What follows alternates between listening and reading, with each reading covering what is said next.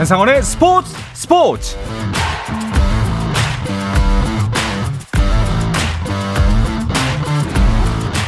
네, 스포츠가 있는 저녁 어떠신가요? 아나운서 이광엽입니다. 오늘 하루 이슈들을 살펴보는 스포츠 타임라인으로 출발합니다.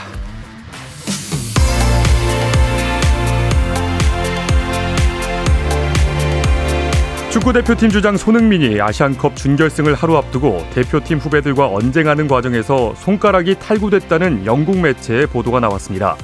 영국 대중지 더선은 토트넘의 스타 손흥민이 한국 대표팀의 아시안컵 준결승 전날 저녁 식사 자리에서 동료들과 언쟁을 벌이다 손가락 탈구 부상을 당했다고 전했습니다. 영국 매체 보도 후 대한축구협회도 당시 선수들 사이에서 다툼이 있었다고 인정한 걸로 전해지고 있습니다. 이 소식은 잠시 후에 좀 더 자세하게 나눠보겠습니다. 남자 수영 간판 황선우가 세계 선수권 자유형 200m에서 한국 선수 최초로 금메달을 따냈습니다. 이로써 황선우는 세계 대회 연속 메달이라는 쾌거도 달성했습니다.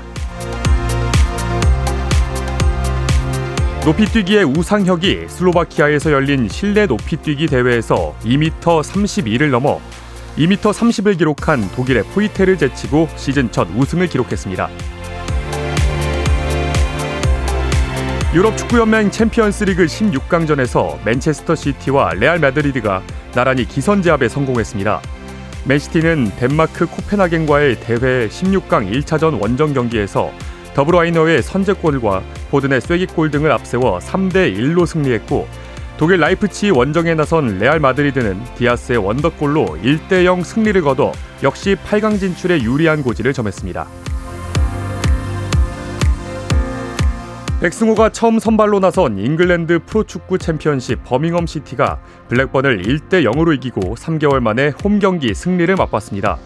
백승호는 후반 21분 교체되면서 첫 선발 출전을 마무리했습니다. 2012 런던 올림픽 여자 양궁 2관왕에 올랐던 기보배가 27년 선수 생활을 마무리합니다. 기보배는 인생 2막을 양궁의 대중화에 전념할 계획이라고 밝혔습니다.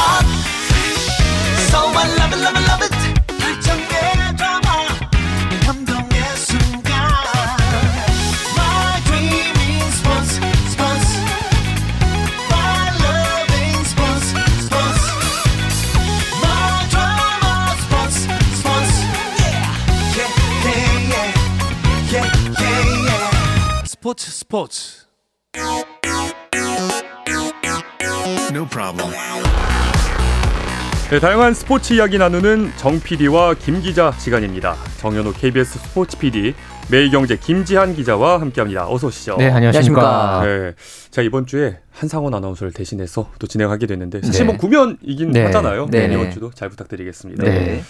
자 오늘 정말 하루 종일 어수선했던 네. 게 아니었나 네. 싶습니다. 네. 자 축구 대표팀 소식이 너무 시끌벅적했어요. 가뜩이나 이 아시안컵 후폭풍이 참 거셌었는데 네. 이 축구 대표팀 소식 때문에 아, 정말 오늘 하루 참 많이 좀 이 험난했던 네, 예, 그런 하루이기도 했습니다. 이 아까 이제 단신에서도 이제 언급을 했었지만은 이 영국 매체인 더 선의 보도로 이 대표팀 내부 갈등이 이제 폭로가 됐는데요. 어, 손흥민 선수가 이제 한국 대표팀 아시안컵 이제 준결승 전날 이 저녁 식사 자리에서 동료들과 언쟁을 벌이다가 이 손가락 탈구 부상을 당했다라는 그런 내용이 이제 전해졌고요. 어 그리고서 이제 오늘 오전에 이 대한축구협회 측에서 어 이와 관련한 이 선수들끼리 다툼을 벌였다라는 어 이런 보고를 이제 받았다. 네. 이런 이제 일부 이제 사, 관련 사실을 좀 인정하는 또 그런 이제 반응을 보이기도 했습니다. 그리고 나서 오늘 오후 내내 정말 각 어, 언론 매체들이 앞다퉈서 그 당시에 이제 상황들을 어 이제 정황들을 이제 알리면서 이 문제와 논란이 더욱더 커졌던 예, 하루를 보냈습니다. 네. 제가 낮에 뉴스를 진행하는데 그 뉴스에도 이 보도가 아마 KBS에서 최초로 나간 걸로 알고 있거든요. 네네. 구체적인 내용까지 보도가 됐어요. 제가 이제 바로 옆에 부서가 이제 기자분들이 계신 취재분데 처음에 이제 보도를 한 매체가 영국 내에서 굉장히 약간 그 선정적인 보도를 할 유명한 매체다 보니까 저희 입장에서는 그냥 아, 그런가 보다 그냥 자극적인 네. 뉴스인가 보다 말았는데 기본적으로 이런 뉴스가 나오면은 저희 입장에서는 협회로 먼저 이제 질문을 하죠. 근데 이 질문 자체가 어떤 답을 원해서 질문을 한 게 아니라 협회는 답을 내놓지 않겠거니 하고 그냥 의례적으로 음. 던집니다. 네네. 갑자기 인정을 하는 거예요. 아. 네. 굉장히 좀 당황스러웠던 거예요. 그렇죠. 저희 입장에서도. 그래서 음. 아니 이렇게 쉽게 인정을 한다니 그리고 심지어 이 팀 내 가장 간판 스타인 두 명이 연루될 정도인데 이렇게 쉽게 인정을 해버리다니 저희 입장에서도 그게 굉장히 당황스럽고 그래서 대체 사실은 축구협회가 이 사실에 대해서 쉽게 인정한 게 나쁜 건 아닌데 네. 있는 사실을 뭐 은폐하거나 이런 건 아니니까요. 근데 이제 이 상황에 대해서 굉장히 디테일한 부분까지 보도가 많이 됐단 말이에요. 음. 근데 사실 이렇게까지 깊게 보도가 될 내용도 아니고 선수들 입장에서도 이러면서 결국에는 어, 추가 사과문까지 선수들이 이제 업로드를 할 정도로 굉장히 좀 사태가 커지고 있는데 이런 부분에 있어서는 아 이 정도까지 협회가 이 정도쯤 되면은 막아 진화하려는 노력이 없다 정도를 음. 떠나서 어떻게 보면 좀 부추기고 있는 게 아닌가 이런 의혹까지 나오고 있는 상황이다 보니까 저희도 그렇고 이제 그 기자들 입장에서도 굉장히 좀 의아한 상황이긴 합니다. 네. 맞습니다. 네. 정말 관련 소식 계속해서 이어졌잖아요. 네. 디테일한 소식들이. 맞습니다. 뭐 구체적인 상황들까지도 보도가 됐는데 일단은 지금 오늘 하루에 내내 지금 이런저런 상황들이 이제 계속 이제 언급이 되다 보니까 뭐 구체적인 상황을 이제 선수들이 이제 직접적으로 이제 인정을 하지 않는 이상은 일단 좀 이거를 현재 이 상황에서 저희가 좀 뭐 디테일하게 말씀드리는 것은 조금 이제 그럴 것 같고요. 다만 이강인 선수가 두 시간 전에 이 본인의 SNS를 통해서 어 이제 관련 사실을 인정하면서 공개 사과했습니다. 아, 아시안컵 4강전을 앞두고서 손흥민 형과 언쟁을 벌였다는 기사가 보도됐다라고 네. 밝히면서 어, 정말 죄송하다. 제가 앞장서서 형들의 말을 잘 따랐어야 했는데 축구 팬들에게 좋지 못한 모습을 보여드리게 돼서 죄송스러울 뿐이다. 많은 분께 사과드린다는 입장을 또 내놓았습니다. 네. 네. 이게 뭐 내분이 일어난 건 사실로 보이고요. 네. 뭐 비판 받아야 되는 일이 맞긴 하지만 네. 이게 또 한편에서는 이런 상황에서 선수들을 잘 이끌지 못한 크리스만 감독도 문제가 있는 거 아니냐 이런 제기 문제 제기가 또 나오더라고요. 맞습니다. 왜냐하면은 클린스만 감독이 이제 최근에 보여줬던 좀 아쉬운 행보에 반해서 기존에 보여줬던 장점 중에 하나가 뭐였냐면 선수 관리였거든요. 네네. 근데 이런 내분이 있었다는 거는 클린스만 감독이 기본적으로 어떤 그 선수단의 분위기라든가 관리에 있어서 약점이 드러났다. 이렇게 볼 수 있는 부분이고 기본적으로 이제 전술이 없는 상황에서 선수단 관리마저 안 된다면은 클린스만 감독을 계속 어, 연임하면서 가져갈 이유가 있겠느냐라는 또 비판이 나오는 것도 사실이고 저는 그래서 이렇게 좀 생각을 하는 게 이 선수들에 대해서 축구협회가 어, 이런 내분에 대해서 인정을 하는 것, 하지 않는 것 이게 중요한 게 아니라 이거를 인정하면서 나오는 그 결과가 네. 좀 중요했다고 봐요. 왜냐하면은 축구협회가 이걸 인정하는 순간 이제는 화살이 선수들한테 돌아간단 말이죠. 그렇죠. 뭐 손흥민이 잘못했다, 이강인이 잘못했다 이런 식으로 선수들한테 화살이 갈 것을 분명히 알고 있었을 텐데 그럼에도 불구하고 이렇게 쉽게 인정을 했다는 것은 어 이렇게 봉합할 의지가 없었다는 음. 것을 차치하고는 이들을 전면에 내세울 의도였을까? 기본적으로 음. 어이 이 사회에서 이제 클린스만 감독에 대한 거취 문제를 앞설 때도 정명구 정몽규 축구협회장도 자리에 없었고 클린스만 감독도 없었고 이렇다 보니까 그렇죠.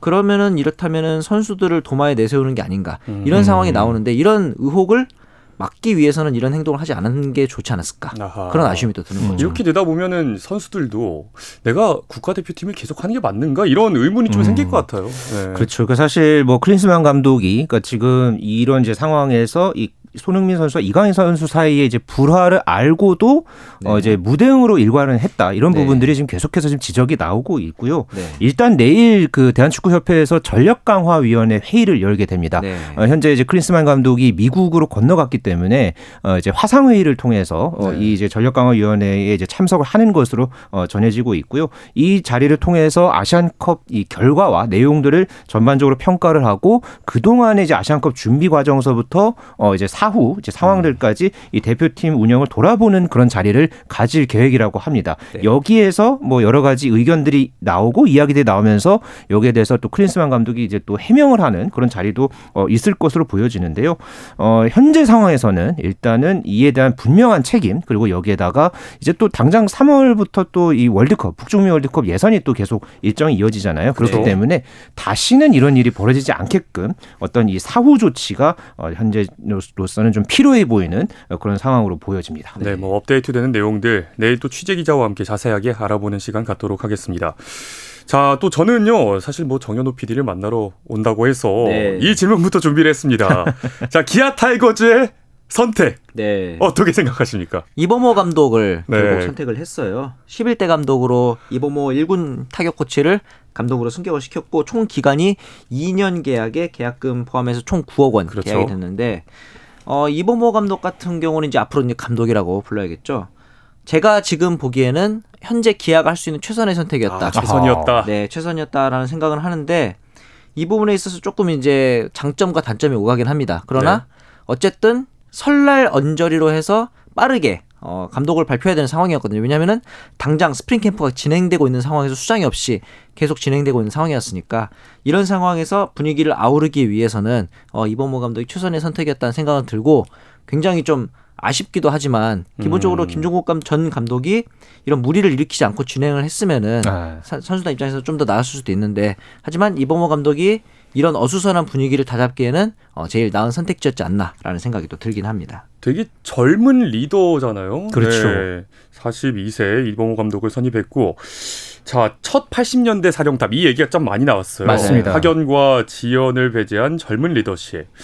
기대가 좀 되죠? 맞습니다. 네. 이 1981년생 이보모 감독, 예, 한국 프로야구 이제 KBO 리그에서 첫 번째 이제 1980년대생, 네, 사령탑. 뭐 저도 같은 또 1980년대생 아, 그렇죠. 으로서 네, 굉장히 네. 또 이제 네, 지켜보는 입장에서는 또 굉장히 기대가 되는 네. 예, 그런 이제 부분이 있고요.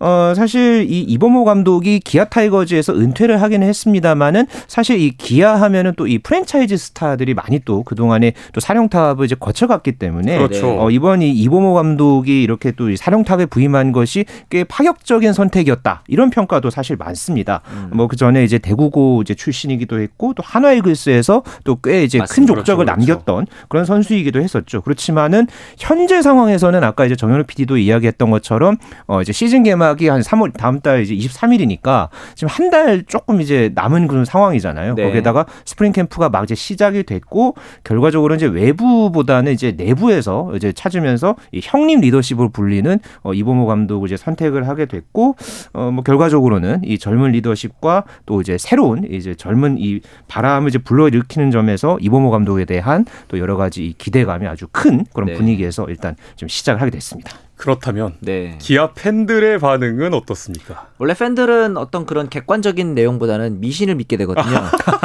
기아 타이거즈로 팀명을 바꾼 네. 이후에 우승을 이끈 감독이 두 명이 있습니다. 조범현 감독이랑 김기태 감독인데 두 감독의 공통점은 프랜차이즈 출신이 아니다. 아니다. 네, 타이거즈 출신이 아니다라는 공통점이 있어요. 네. 반면에 타이거즈 출신이었던 김성한, 선동열, 김종국 감독 같은 경우는 우승을 이끌지 못했거든요. 오히려 네네. 그런 점에서 봤을 때는 기아 팬들의 기대가 크다. 이렇게 음, 미신에 네. 입각해서 볼 수도 있고 기본적으로 이범호 감독이 은퇴 직후에 코칭 스태프로 계속 재직을 하고 2년 만에 은퇴 2년 차에 바로 이군 감독으로 선임되고 리더십을 어느 정도 인정을 받았다고 저는 생각을 어허, 해요. 그리고 어, 이군 감독에서 성과도 어느 정도 보여줬고 이렇기 때문에 지금 앞서 말씀드린 것처럼 보여줄 수 있는 최고의 카드다. 아하. 그런데 좀 아쉬운 점이 있다면은 물론 가장 가장 가능한 카드 중에 가장 매력적이지만 조금 빠르다. 라는 조금 생각은 빠르다. 있어요. 네. 아하. 조금 더 음. 다른 감독들이 이제 있으면서 코칭 스태프로서의 경험을 좀 더 쌓은 다음에 이 이버모 카드가 나왔다면 더 좋았을 텐데 아하. 라고 생각은 하지만 어, 이 부분에 있어서는 이제 결과가 나온다면 아쉬움은 사라지겠죠. 그렇죠. 그리고 한 가지 우리가 주목해야 될 거는 계약이 2년입니다. 네. 기존에 김종국 감독 같은 경우는 초보 감독임에도 불구하고 3년 계약을 줬었는데 이번에 이범호 감독이 2년 계약을 준 거는 어, 기존에 김종국 감독 때 3년 계약이 조금 리스키했다라는 음. 부분도 있을 것이고 2년 내에 단기적으로 이범호 감독이 성과를 보여줘야 한다라는 구단의 메시지일 것 같기도 합니다. 네, 지금 선수단과 함께 호주에 있는 거죠? 예, 호주 캔버라에서 현재 스프링 캠프를 이제 기아 타이거즈가 소화를 하고 있고요. 어, 지금 이제 스프링 캠프 이제 진행된 지 한 일주일 정도 좀 지난 상황인데 어, 이제 타격 코치에서 바로 어제 이제 감독 부임을 하고 해서 어, 안녕하십니까 제 11대 기아 감독 그렇죠. 네 이범호입니다. 어제부터 어제까진 오전엔 코치. 타격 코치. 네, 코- 예. 네, 할- 타격 코치였고 이제 인사하는 모습이 상당히 인상적이었습니다. 네. 그러면서 이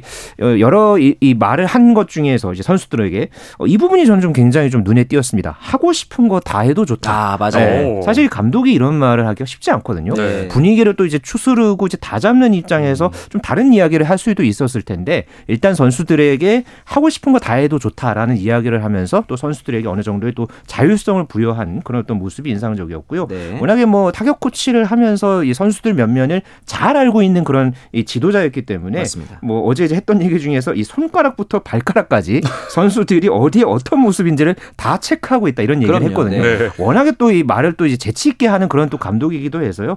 과연 이런 분위기를 또 잘 이제 이끌어내면서 과연 이 기아 타이거즈를 좀 이렇게 분위기를 바꾸는데 또 기여하는 그런 또 지도자가 될지 어, 현재로서는 저는 조금 더 기대감이 좀 좀 더 커 보이는 게 사실입니다. 네. 한 10월쯤에 저를 다시 불러주시죠. 어. 야구 시즌 끝날 때쯤에 아하, 네. 과연 기아는 몇 네. 위에 있는가? 네. 아, 한번 그때 다시 되짚어봐도 굉장히 좋을 것 긴장이 같습니다. 되네요.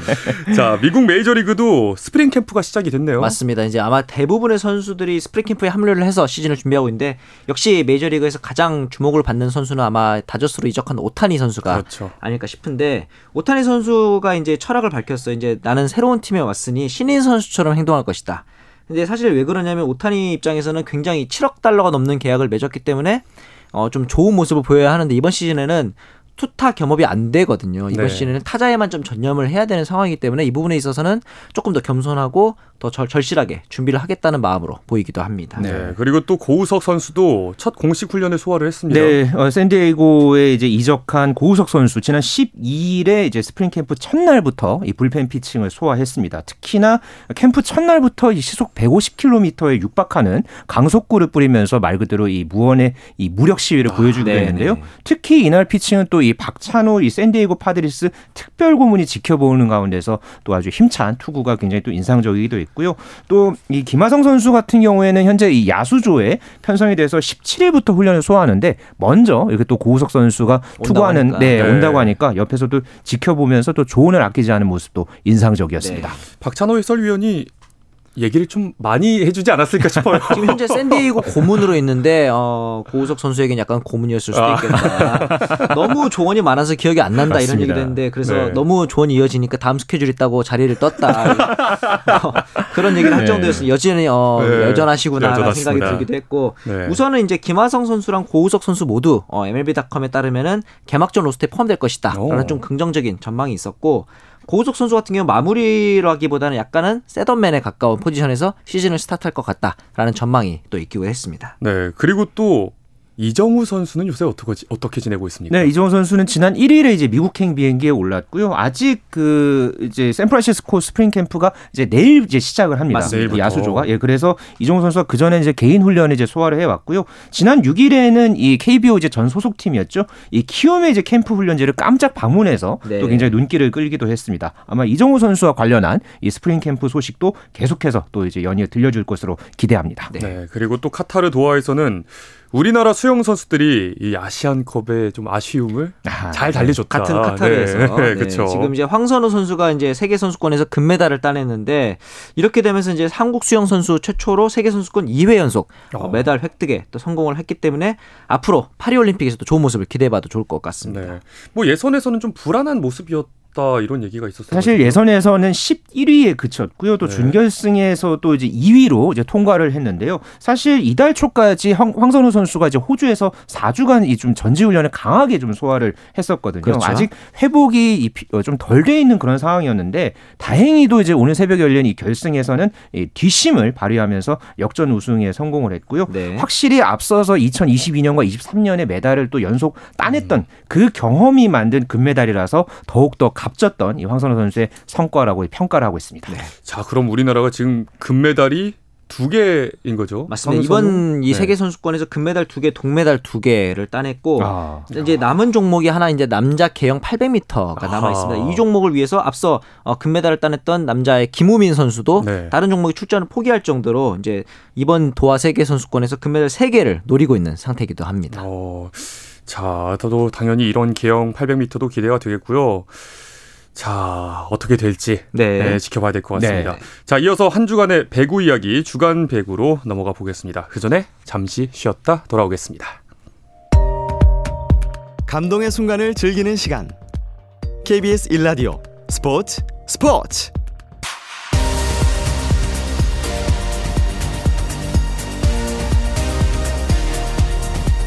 자, 어떤 스포츠 이야기도 나눌 수 있는 시간 정 PD와 김 기자 듣고 계십니다. 정현호 KBS 스포츠 PD, 매일경제 김지한 기자와 함께하고 있습니다. 자, 배구 이야기 주간 배구 시작을 해보죠. 네. 남자부 KB 손해보험의 후인정 감독이 자진 사퇴를 또 했습니다. 네, 오늘 이 KB 손해보험이 공식적으로 발표를 했고요. 어, 후인정 후인정 감독의 사의를 수용을 하고 어, 김학민 수석 코치를 감독 대행으로 남은 시즌을 운영한다 어, 이렇게 발표를 했습니다. 어, 아무래도 이 성적 부진이 조금 네. 어, 영향을 미친 것으로 보여지고요. 어, 후인정 감독은 구단을 통해서 어, KB 배구단 발전을 위해서 스스로 사퇴하는 것이 옳다고 판단했다. 아, 남은 이 코치진과 선수들이 잔여 경기를 잘 마무리해 줄 것으로 믿는다라면서 또 입장을 밝히기도 했습니다. 이번 시즌 지금 KB 손해보험의 성적이 좀 아쉽긴 해요. 7위죠 최하위. 사실은 네. 이제 그 전전 시즌이었던 21, 22 시즌만 해도 리그 2위였습니다. 네. 그렇죠. 그런데 이제 지난 시즌은 리그 6위였고 이번 시즌에는 사실은 남자부고 굉장히 순위가 평준화됐음에도 불구하고 KB 손해보험 혼자 약간 순위가 많이 처져 있는 상태이기 네네. 때문에 아무래도 이 부분에서 후인정 전 감독이 어, 압박을 많이 느꼈던 것으로 보입니다. 뭐 순위 얘기도 나왔고 오늘 경기 직전까지의 순위표를 짚어보고 또 경기 상황을 볼까요? 네. 먼저 남자부 순위표 한번 볼까요? 네, 우리카드가 승점 55점 기록하면서 어, 대한항공을 자- 제치고 다시 이제 단독 선두로 올라섰습니다. 승점 55점 기록하고 있고요. 대한항공이 승점 53점으로 2위, 그리고 OK금융그룹이 승점 44점으로 어, 3위에 랭크됐습니다. 이어서 삼성화재와 한국전력 그리고 현대캐피탈과 KB 손해보험 순입니다. 네. 자, 1위를 달리고 있지만 우리 카드는 외국인 선수 쪽에서 변수가 생겼잖아요. 네, 사실은 이제 주포라고 할 수 있는 마테이콕 선수가 이제 부상 이슈가 좀 발생을 했습니다. 이제 우리 카드 입장에서는 아마 본배구가 거의 확실시 되는 상황에서는 어, 특히나 이 본배구 입장에서는 외국인 선수가 굉장히 중요한 어, 상황인데 그렇죠. 지금 우리 리그만 그런 게 아니고 현재 해외 리그도 굉장히 어, 중요한 상황이기 때문에 외국인 선수를 새로 데려오기가 쉽지가 않은 음, 상황이에요. 아. 이제 새로운 외국인 선수를 아무나 데려올 수 없고 중요한 그렇죠. 선수를 데려야 하는데 그 선수는 또 기존 팀에서 활약을 하고 있고 음. 거기다가 이제 행정적으로 봤을 때 이정료라든가 혹은 어, 국제 이적 동의서 이런 부분들도 있기 때문에 빨리 데려온다 해도 한 달 이상 걸리는 그런 문제가 또 있는 상황이어서 대안이 필요한 상황입니다. 그래서 네. 우리 카드 입장에서는 송명근 선수라든가 혹은 이제 또 하필 또 이름이 이렇게 돼 있는데 이가 마태 이가 없으니까 이세이 잇몸에 이세이. 이세이 선수를 또 이제 포지션을 변경해서 마테이 선수 자리에서 활동을 하게 하는 등으로 다양한 변화를 꿈꾸고 있습니다. 네.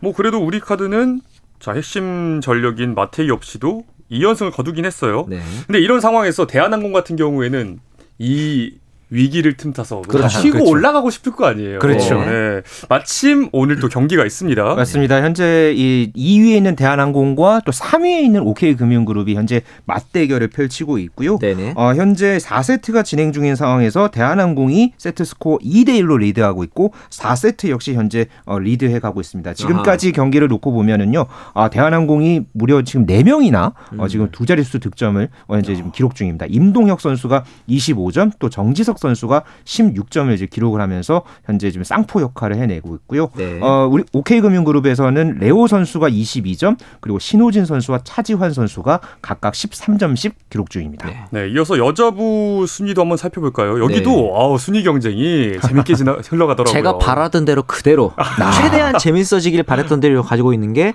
현대건설이 1위지만 승점 65점이고 흥국생명이 어, 승점 62점으로 3점 차로 추격을 하고 있습니다. 이렇게 2강을 현성을 하고 있고요. 3위인 GS 칼텍스가 승점 45점 그리고 네. 어, 4위인 정관장이 1점 차로 바로 아. 추격을 하고 있고 IBK 기업은행 역시 승점 39점으로 뒤를 바짝 쫓고 있습니다. 그리고 도로공사 페퍼저축은행이 자리를 하고 있습니다. 네. 자, 흥국생명 같은 경우에 자, 옐레나를 대체한 새 외국인 선수가 좀 잘해주고 있는 것 같아요. 예. 네, 효과를 보고 있네요. 현재 이 윌로우 선수가 이 네. 랜디 존슨의 딸 이걸로 굉장히 좀 유명했지만은 현재 이 흥국생명의 말 그대로 이 승리 요정으로 네. 예, 좀 자리매김했습니다. 특히 지난 12일이었죠. 이 현대건설과의 경기에서 3대 0 완승을 거두는데 이 윌로우 선수 역할이 아주 컸거든요. 어, 이 경기에서 또 이 김연경 선수에 이어서 어, 14점 팀 내 득점 2위를 기록하면서 아주 또 맹활약하기도 했는데요. 네. 특유의 에너지 또 친화력을 바탕으로 해서 빠르게 지금 팀에 녹아들었습니다. 그래서 윌로우 선수가 지금 합류하고서 흥국생명이 또 모든 경기 전승을 기록을 하고 있거든요. 예, 분명하게 지금 흥국생명이 이 윌로우 선수 효과를 톡톡히 보고 있습니다. 네. 그리고 사실 이 경기가 참 눈길을 많이 끌었는데 현대건설과 흥국생명의 경기 현대건설이 완패를 당할 줄 몰랐어요. 저는 누가 이기든 무조건 풀세트까지 갈 거라고 생각을 어, 했는데 맞아요. 이렇게 접전이 아닌 완패를 당할 줄은 몰랐는데 아, 사실은 뭐 모마 선수도 준수한 활약했고 했는데 양효진, 이다현 선수의 이 센터진이 조금 아쉬웠다는 생각도 들고 결정적으로는 이 태국 국가대표 위파위 선수가 이날 어, 어깨 통증으로 결장을 했거든요. 네. 이 부분에 있어서는 결국 흥국생명의 양 사이드 공격진 opposite이라든가 이제 스퍼치 스파이커들을 막지 못했던 이 부분이 좀 큰 것 같고 이렇게 되면서 1, 2위 싸움 여전히 재밌어지게 됐습니다. 네. 자, 그래도 아직까지는 현대건설의 우승 가능성이 높지 않나 이런 시각도 있는 것 같은데 상대적으로는 뭐 현대건설이 그래도 시즌 내내 지금 꾸준함을 보여줬기 때문에 5라운드에서 좀 하락세를 보이고는 있습니다만은 또 이 향후에 이제 경기 일정을 보면서도 이 현대건설이 조금 이제 숨통이 트일 수 있는 그런 좀 여지는 있거든요. 그렇죠. 어, 지난 12일에 이 흥국생명전 이제 패배를 겪었지만은 이제 5일간 이제 또 휴식기를 갖고 또 17일 날 이제 도로공사와 경기 앞두고 있고요. 이어서 또 22일 날에 RBK 기업은행 또 28일에 GS 칼텍스전 이렇게 5일, 6일 간격으로도 경기를 치릅니다. 이것도 네. 모두 세 경기를 또 홈에서 또 치르기 때문에 뭐 일단 현재 상황에서는 조금 이 외국인 선수 변수 속에서 어, 현대건설이 좀 이 분위기를 추스른다면은 뭐 이제 계속해서 또 선두 싸움 여기서 또 우승 경쟁 또 충분히 가능할 것으로 보여집니다.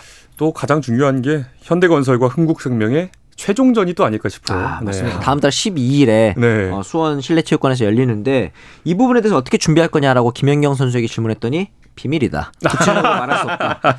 이 부분에 대해서 근데 그냥 비밀이 아니라 네. 앞선 경기에서 현대건설을 3대 0으로 격파한 다음에 비밀이다 했기 때문에 더 기대가 되는 부분도 있고 승점 3점 차이 쉽게 뒤집기 어려운 상황이긴 합니다만 어, 2번 맞대결에서 승리한다면 이제 완전히 어, 똑같은 위치에 놓인다고 좀 생각을 하거든요.